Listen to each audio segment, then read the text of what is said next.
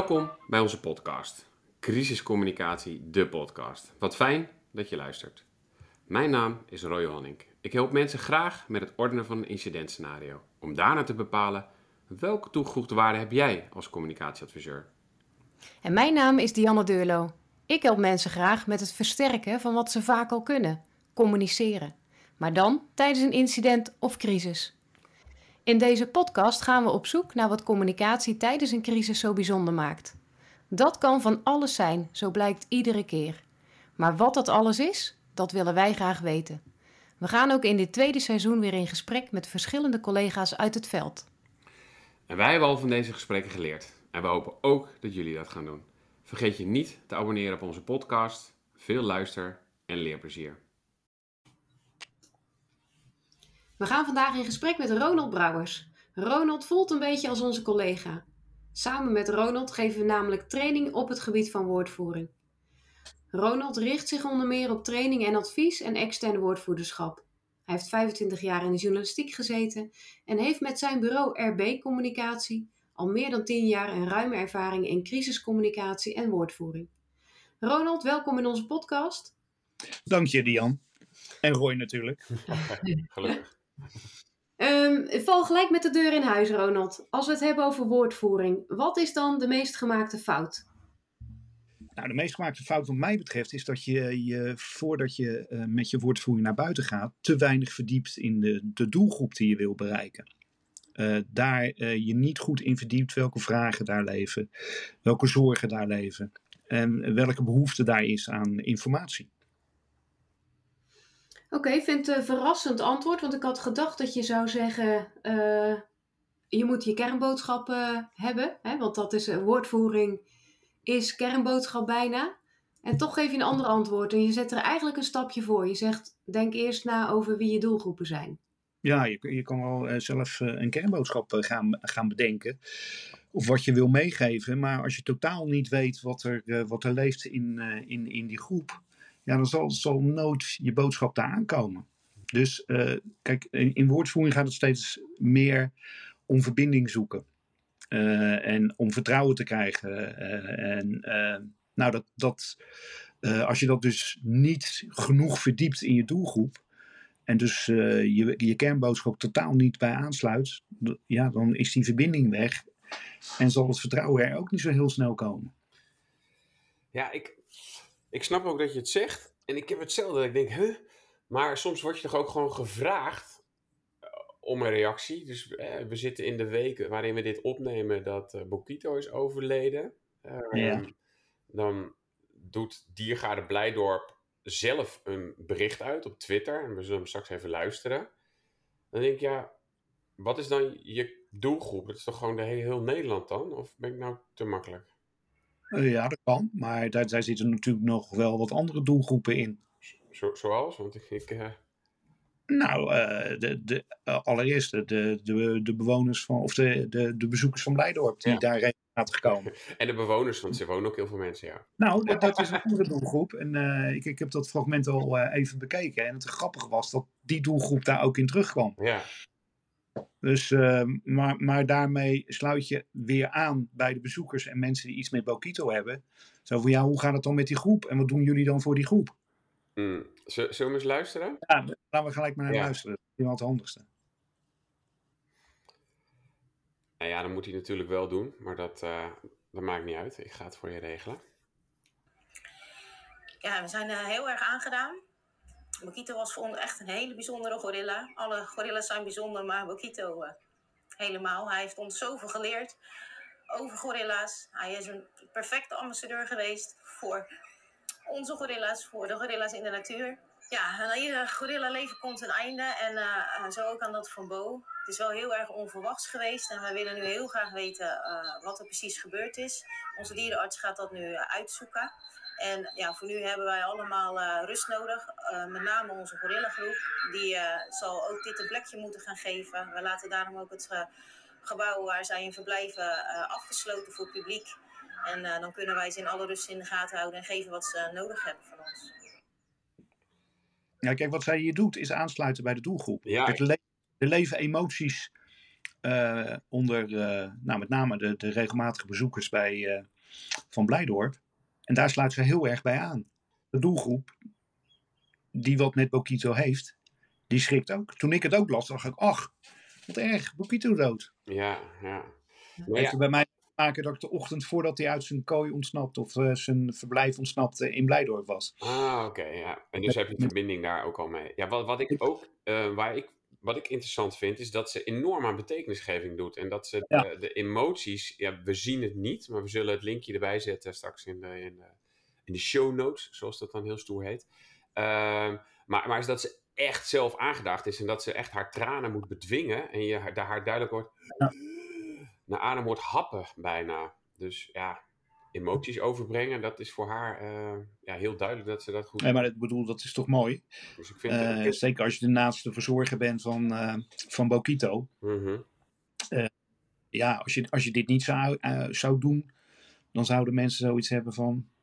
Hè, wat is daar aan de hand? Eh, hoe kan dat? Dat Ja. iemand zo klinisch daar staat. Ja. Mhm. Dan- en dat zie, je, dat zie je natuurlijk ook wel steeds meer in woordvoering. En wordt gelukkig ook steeds meer toegepast. Kijk, die betekenisgeving, die empathie... en aansluiten op die manier bij je doelgroep... wo- wordt steeds belangrijker. Mhm. Ehm, we, we hebben het ongeluk natuurlijk in Nieuw-Beierland gezien. Mhm. Eh, voor degenen die geïnteresseerd zijn, eh, eh, zoek even het bericht op van de woordvoerder van de politie. Die daar heel veel aan betekenisgeving doet. En 15 jaar geleden, nou, deed geen politiewoordvoerder aan betekenisgeving. Nee. Het waren de feiten. Het was Ja. klinisch en meer niet. Maar de samenleving verwacht dat eh, ook. Dat mensen zich ook eh, kunnen inleven en, en, en, beteken, en aan betekenisgeving doen. doen. Ja, en het is binnen, binnen crisiscommunicatie is natuurlijk ook heel lang eh, eh, is gezegd, ehm, betekenisgeving dat is alleen voorbehouden aan de bestuurder, hè, aan de burgemeester bijvoorbeeld. En ehm, dat, dat hebben heel veel mensen echt heel erg vastgehouden altijd. En hè, jij en wij proberen dat juist nou, terug te duwen en te zeggen nee, dat is helemaal niet alleen aan de bestuurder. Ook een politiewoordvoerder mag dat doen. Eh, Nou, iemand. Ik, ben, eh, ik, ik zi- zit er iets eh, strakker in. Een politiewoordvoerder moet dat doen. Dat doen. Als, als, ja, niet als er een, eh, een, eh, een, een, een grote drugsvangst is. Maar op het moment dat er mensen overleden zijn, iets wat hele goed groepen, gen- eh, groepen mensen emotioneel raakt. Ja, dan moet je daar aansluiting bij zoeken. Dan moet je daar die verbinding zoeken. Door eh, daar je woordkeuze heel erg goed in, eh, in te kiezen. Ja. Ja. ja, en eigenlijk heb je dus één tip. Je zegt elke keer begin dan niet met het klinische feitelijke verhaal, maar begin gewoon met die emotie eh, daarin. En eh, Ja. nou ja, wij, Diane en ik dachten, wat gaan we jou voorleggen?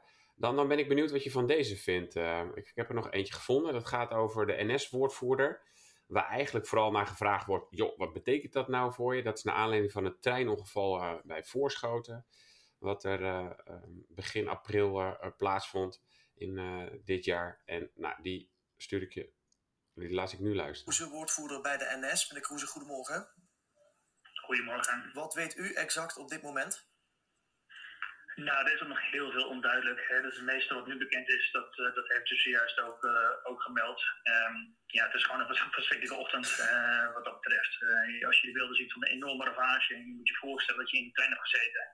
Als reiziger, maar ook voor mijn collega's, de conducteur, de machinist. Dus het moet verschrikkelijk zijn geweest. Ja. Weet u hoe het met uw collega's gaat, die machinist en die conducteur?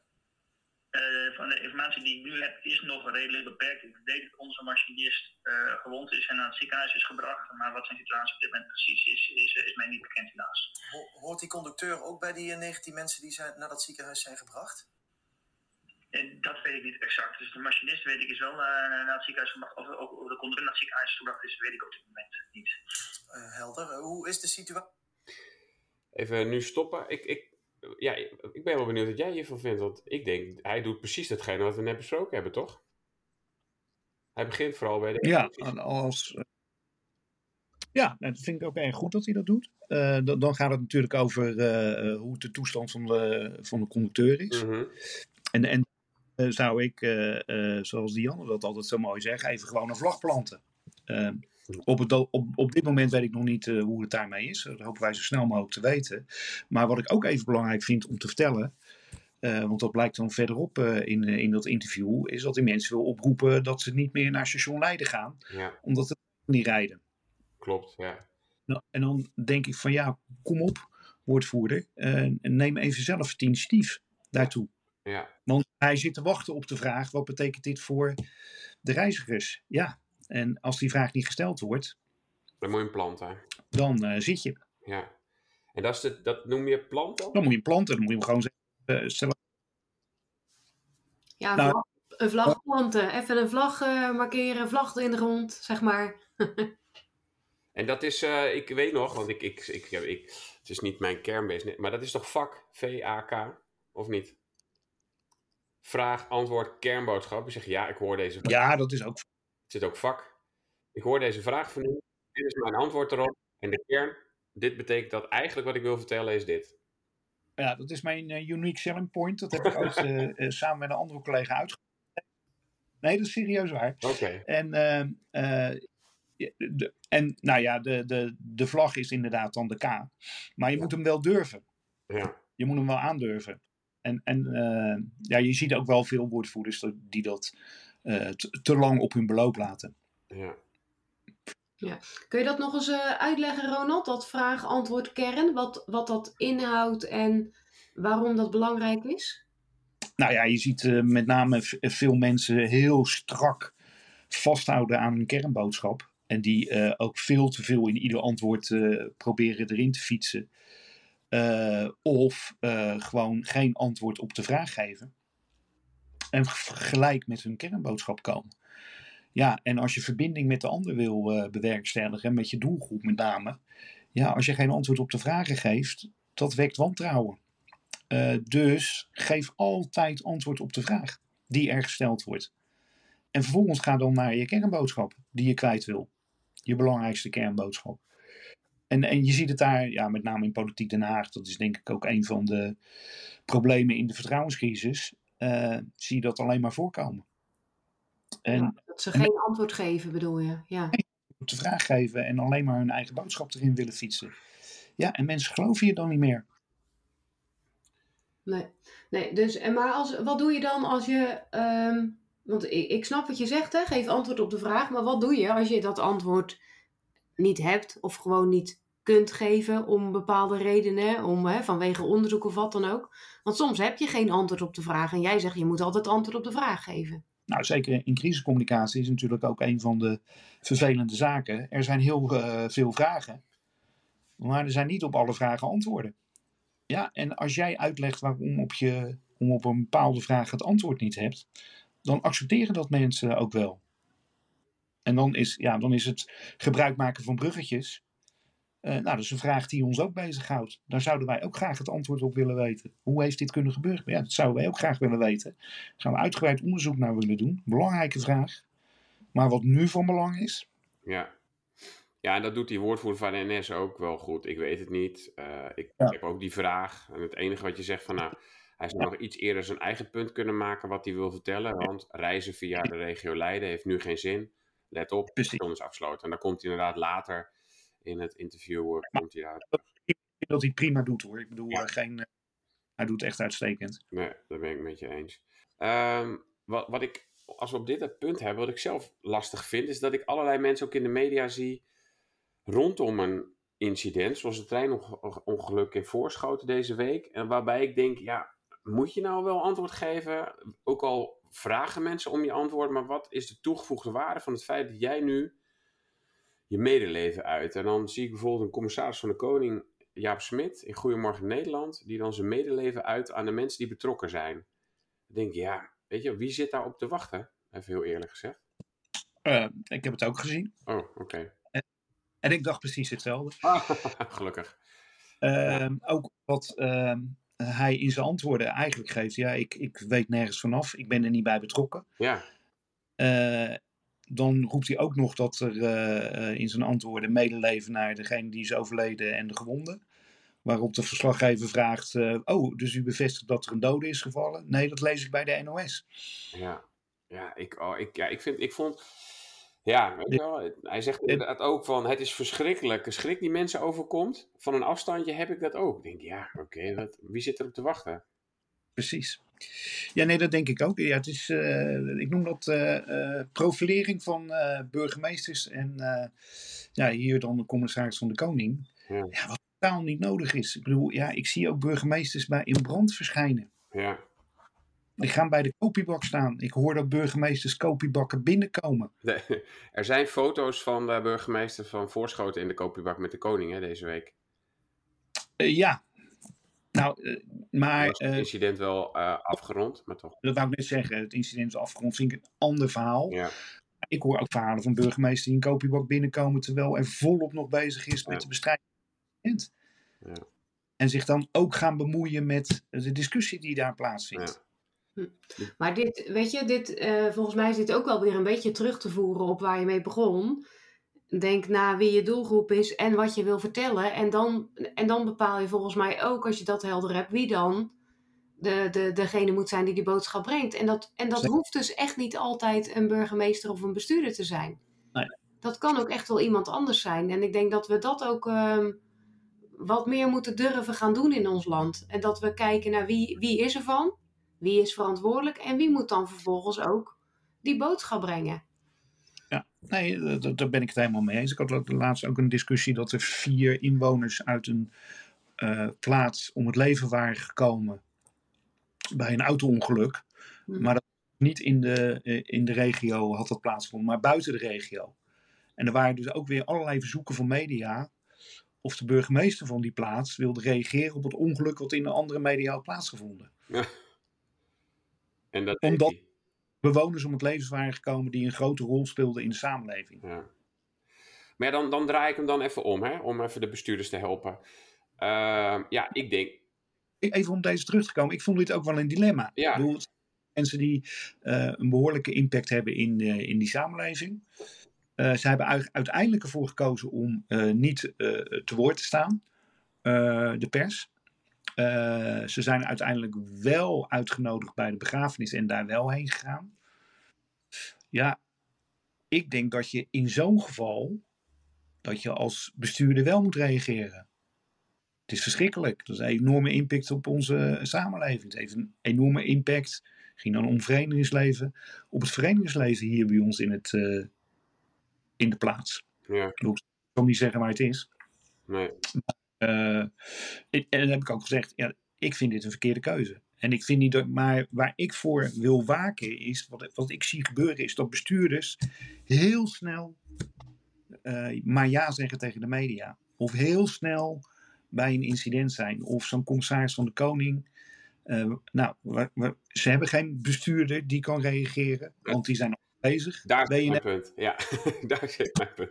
Bestuurder? Nou, dan gaan we eens kijken of de commissaris niet kan. Ja, dat gevoel heb ik dus ook. Dat de media dus op zoek is naar bestuurders. En dat uiteindelijk wel een bestuurder is die zegt... Ja hoor, ik vind het prima, ik kom wel wat vertellen. Precies. Ja, ik, Ja. Ik, dus ik vind ook dat de media daarin dan misschien wel een, een kwalijke rol speelt. Of kwalijk, maar in ieder geval een rol speelt. Omdat ze op zoek gaan naar die bestuurder die wil duiden. Naar die bestuurder die iets wil zeggen. Want het is toch de bestuurder. Terwijl ik denk, ja, wie zit er te wachten? Dat media daar geen kwalijke rol in speelt. In totaal niet. Hm. Moet ik weer even terug eh, als oud-journalist. ik bedoel, eh, ik bedoel, eh, je hebt altijd de mogelijkheid om nee te zeggen. Ik, heb, ik zeg altijd, een journalist mag altijd bellen. Die Ja. mag altijd vragen. Jij hoeft op een vraag geen antwoord te geven. En als jij benaderd wordt door een journalist, dan moet de eerste vraag die je zijt, zeker bij zo'n commissaris van de Koning, welk belang heb ik en heeft de samenleving dat ik aan WNL deze ochtend een interview geef? Wat kan ik toevoegen aan de informatie die er al is? Ja, En dan denk ik an- dat het antwoord van die commissaris van de Koning moet zijn: niks. nee, daar ben ik met je eens. En van zijn woordvoerder. Ben ik met je eens. Ja, En ik vind het niet kwalijk dat de media belt. nee, ik snap dat je dat zegt.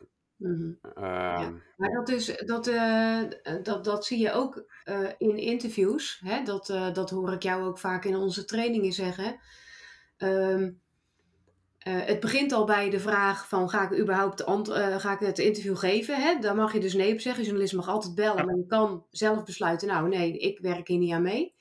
Als je dan het interview wel geeft, ook dan is eh, de les. ehm, eh, ja, je hoeft niet op elke vraag, eh, je hoeft niet overal op in te gaan. Hè? Je mag ook, jij zegt altijd, ja, we zijn netjes opgevoed, dus we, we gaan eh, overal in mee. Maar je mag ook duidelijk daarin regie pakken en eh, je eigen boodschap geven daarin. Nou, zeker. Kijk, om maar even op de bestuurders door te gaan. Je ziet bestuurders ook nog wel eens de grote fout maken door heel erg op de stoel van justitie of politie te gaan zitten. Mhm. Terwijl eh, eh, als je van tevoren al het kader aangeeft bij de journalist.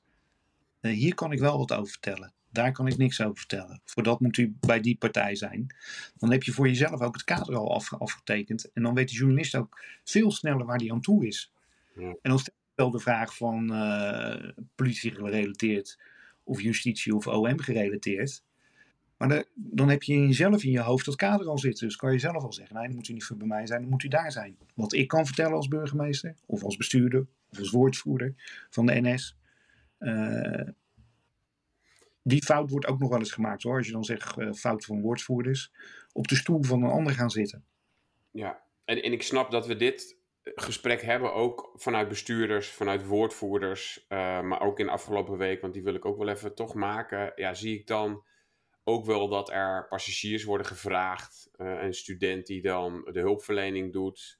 Eh, ik zie de studenten die volgens mij redelijk wat gedronken hadden en volgens mij ook zeggen, ja, eh, ik was eh, dronken, ik lag te slapen. En ik denk, ja, hoe, die, die hebben geen lesje woordvoering gekregen, want ook die zou je bijna moeten kunnen beschermen dan tegen zichzelf. Of zeg je van, ja, dat is ook journalistiek, dat hoort er nu ook gewoon één keer bij. Ja, dat, eh, kijk, dat, we hebben natuurlijk een enorme ontwikkeling gezien in de afgelopen eh, poeh, 20 jaar, 25 jaar. Van eh, eh, de echte feiten journalistiek met woordvoerders, bestuurders en dat soort zaken. Naar human interest eh, journalistiek. Hè, eh, de regionale omroepen zijn daar een enorm voorbeeld zijn, van. Ja. Zijn daar ook de grote voortrekker in geweest. Dat is eh, heel erg goed gekopieerd door Hart van Nederland. Mhm. Die hebben dat, eh, die basis daarvan overgenomen. En, en je ziet met name het AD en de Telegraaf. Ja, Die hebben alleen maar human interest. Dus, eh, en dat, eh, ja, dat wordt gevreten. ja nee, En- absoluut, maar ik vind dat het soms gewoon te ver gaat. Weet je wel, om nou een vrouw eh, op Omroep West te vertellen, ik probeerde 112 te bellen, maar meerdere mensen hadden het al gedaan. En sommigen hadden snijwonden, een gebroken arm. En een arts heeft zelfs iemand op onze keukentafel gehecht. Dat ik denk, ja, natuurlijk vinden mensen dat interessant, maar die, die vrouw in haar emoties, moeten we die dan niet helpen en beschermen? Ja, nou, de, de voorbeelden die ik voorbij heb horen en zien komen, en ik heb ze lang niet allemaal gezien, eh, vind ik journalistiek nog ethisch gerechtvaardigd. Oké, oké. Wanneer niet dan? Ah, dat is de vraag die ik wel wist dat die kwam. Van branddagen die weggevoerd worden. Eh, als je nabestaanden, nadat die direct hebben gehoord dat iemand is overleden, gaat interviewen. ja. Dat is een, een, een no-go. En, eh, en ik vind dat de journalistiek in Nederland daar best nog steeds wel heel erg goed in is. Om die eh, grenzen aan te geven. Ik bedoel, ook met fotografen. Ik bedoel, daar wordt nog wel eens heel eh eh, badinerend over gedaan. Je, je ziet van de 1 en 2 eh, fotografen die, en de videoboeren, noem ik ze dan maar. Waar trouwens ook best wel hele goede journalisten tussen zitten. zie je niet echt dode mensen, zware verwondingen en dat soort zaken. Bedoel, eh, ga naar Zuid-Europa. Daar is het wel heel anders. Ja. Ja, en mijn ervaring is zelf ook wel met eh, een keer een, eh, een gebeurtenis dat als je dan echt gewoon vraagt aan journalisten, willen jullie de familie eh, eh, niet filmen, buitenschot laten? En je gaat daar ook over in gesprek met ze, waarom dat dan, dan doen ze dat ook. Dat is ook wel mijn ervaring geweest. Ja, Nee, waar, waar, je wel steeds meer last van hebt, is van die vloggers. Ja. Die totaal de journalistieke ethiek niet kennen. En eh, Ja. ja. gewoon eh, filmen wat ze willen filmen. Hoewel ik daar ook nog, ja, hoewel ik dat niet heel erg goed volg. Ik weet niet of jullie dat doen, maar daar heb ik nog niet echt ook grote uitspanningen, uitspattingen gezien. Nou ja, volgens mij gaat het met name over juice-vloggers. Die Ja. dan vooral volgens mij eh, eh, eh, BN'ers kapot maken, noem ik hem maar even, omdat ze buiten hun potje pissen. Nou ja, wat ik ook altijd zeg, kijk, voor die vloggers hoef je volgens mij ook niet heel erg bang te zijn. Want ehm, eh, we- we- ik merk in mijn trainingen, en, en dat merk jij ook, Dion, eh, als wij samenwerken, dat ehm, mensen zijn heel erg bang dat Poont op de stoep komt staan. Mhm. Ja. Rut- Rutger Kastrikum bij een crisis. En dan zeg ik altijd, Poont komt niet. En waarom komt Poont niet? Eh Poont maakt afzeiktelevisie. en als wij hulpverleners, mensen die gewond zijn, bestuurders die eh, met een crisis bezig zijn, tijdens de crisis gaan afzeiken, dan pikken we niet. En dat weten zij. Dus ze komen wel twee dagen later, als blijkt dat er heel veel mis is gegaan, en een bestuurder eh, eh, onder vuur te nemen. Maar tijdens een crisis, ik heb ze nog nooit gezien. Mooi. Nee. Nou, dat geeft, geeft rust. Ja, nou, wat ik net zeg, op het moment dat je dat vertelt, zie je vaak in training ook mensen ook wel een beetje zo, oh, een Oh, beetje koude zakken en eh, ja. Eh, dan, dan is het van, eh, oh, dan, ik heb dit nog nooit gedaan, dan denk ik dat ik het wel kan. ik weet dat het kan. Ja, Oh, in, in, in, dat kader mag ik nog eentje, Jan. Ehm, de laatste. ik ben natuurlijk, eh, Ronald en ik zijn natuurlijk voetbalfans. Ehm, ehm, en eh, dit, dit, dit, het is, we zitten wel in een week met crisis trouwens, nu we dit opnemen. Ja. Het is mooi het vreemd, maar eh, Feyenoord-Ajax was de, de halve bekerfinale. Ehm, incident met Klaassen, die eh, eh, een, een aansteking inderdaad op zijn hoofd krijgt, bebloed. Vervolgens ben ik, dacht ik, nou, ben ik benieuwd wat er gaat gebeuren. Komt John de Wolf het publiek toespreken? Die heb ik er ook even bij gezet. Nou, die zoek ik nu meteen op.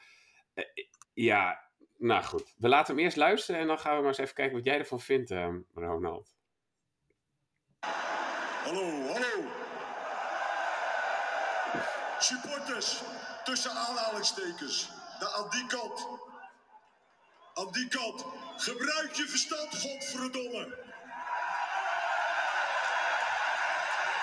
Zorg dat er niks meer op het veld komt. Zorg dat we achter het team blijven staan. Wij willen er weer voor gaan. Dus we hebben jullie steun allemaal keihard nodig. Maar gebruik je verstand. Gebruik je verstand!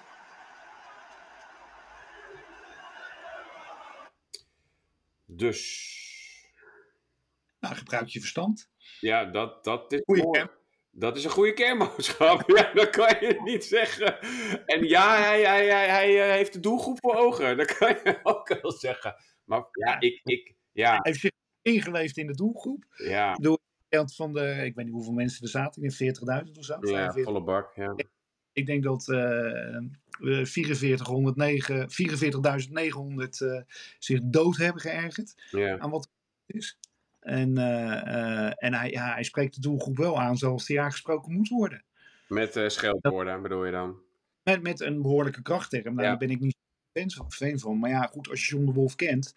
Ruwe bolster, eh, blanke pit. ja, ik bedoel, echte Rotterdammer. Zeg ik nog even als Rotterdammer. Ja, Ja, dus ik, ik snap het wel. Maar dan nog, hè, de vraag is, moet je dat doen? Moet je dat er dan nog... Nou, ik, ik, dat is ook mijn persoonlijke... Ik, ik vind het echt ik niet oké. Ik, ik zag het en, en met name als Rotterdammer. En ik, het eerste wat ik riep, fantastisch. oké. Oké. Ja, moet je kijken. Hè. We- Roy en ik zitten naar elkaar van... eh, ja. Ja, kijk, ik, ik, Maar ja, wij zijn ook niet de doelgroep op dat moment. nee. Ik ben, ik ben supporter van Sparta. En als dit bij Sparta geroepen zou worden, dan zou het niet gepikt worden. Op die manier. Oké, Met de krachtterm erbij. ja, ja. Dus het heeft ook heel sterk met het publiek te maken. En de woede die bij een groot deel van het publiek er ook is. Mhm. Bij die, eh, nou ja, vier- 44.000, nou laten we het dan 500 houden Ja. in plaats van Ja. 400. Ja. Maar ehm, die, die woede leeft enorm over wat er gebeurd is. En weer die gasten en weer Feyenoord op de kaart. Mhm. Dus Ja. en, goed, dit, dit kan je één keer doen hè. Nee, ja, eens. En ik, ik snap, ik ben blij dat je dat ook zegt. Kijk, als we het in het, in het Sparta-stadion was geweest, zeg je dus op kasteel, dan zou dit niet, omdat zo'n krachtterm niet daar past, zeg je. En dat is niet de doelgroep. Bedoel, eh, en, en kijk, en John Bonderwolf kan het maar één keer doen. Ja, ja. Als het, weet niet of ze komend weekend thuis spelen, maar als het komend weekend weer uit de, uit de handen of uit de klauwen loopt, dan, eh, en hij doet het weer, nou, dan heeft het effect meer. Ja, snap ik ook wel weer wat je zegt. Ja. Ehm, Ronald, als we nou... ehm, als we nou even een samenvatting moeten geven voor hè, mensen die met woordvoering bezig zijn, eh, of die zich voorbereiden, die het nog spannend vinden. Ehm, ja, wat zijn dan de, de tips? Wat, zijn dan, eh, wat is het rijtje wat je altijd eh, afloopt voor de voorbereiding op een, eh, op een interview? Nou, als ik gebeld word, dan geef ik nou direct antwoord. Ik heb altijd wat te doen. Mhm. Dus ik, ik, ik bel altijd terug.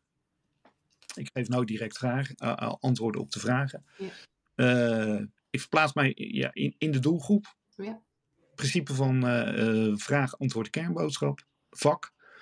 En de eerste vraag die ik me altijd stel, voordat ik die over de doelgroep sta, eh, stel, moet ik dit interview geven? Of moet de bestuurder die ik begeleid, moet die dat interview geven? Die dit interview geeft en kan die op deze manier zijn doelgroep daarmee bereiken? En als het antwoord daarop nee is, is het gewoon nee. Ja. Maar het was best wel makkelijk toch, als we dat nou eens gewoon doen. Van joh, ik ben er niet van. CDK, een commissaris van de Koning. eh, joh, ik, ik snap dat u deze vragen stelt, maar ik ben er niet van. Ik voeg niks toe. Nee. Ehm, eh, ik ben bij de gemeente. Ik hoor dat u vragen heeft over de stroomstoring. Ik ben er niet van, dus ik voeg niks toe. Dat maakt Nee. het leven toch een stuk makkelijker qua woordvoering. Ja, voor bestuurders wel, ja. Maar ja. Eh, Die zucht ook gewoon. Maar ja, oftewel, reputatie is ook vrij belangrijk voor mensen. Precies. Ah, Ja. moet Als ze Ja, dan, omdat ze dan weer bang zijn, ja, waar was de bestuurder? En dan weer bang zijn voor vragen uit de gemeenteraad.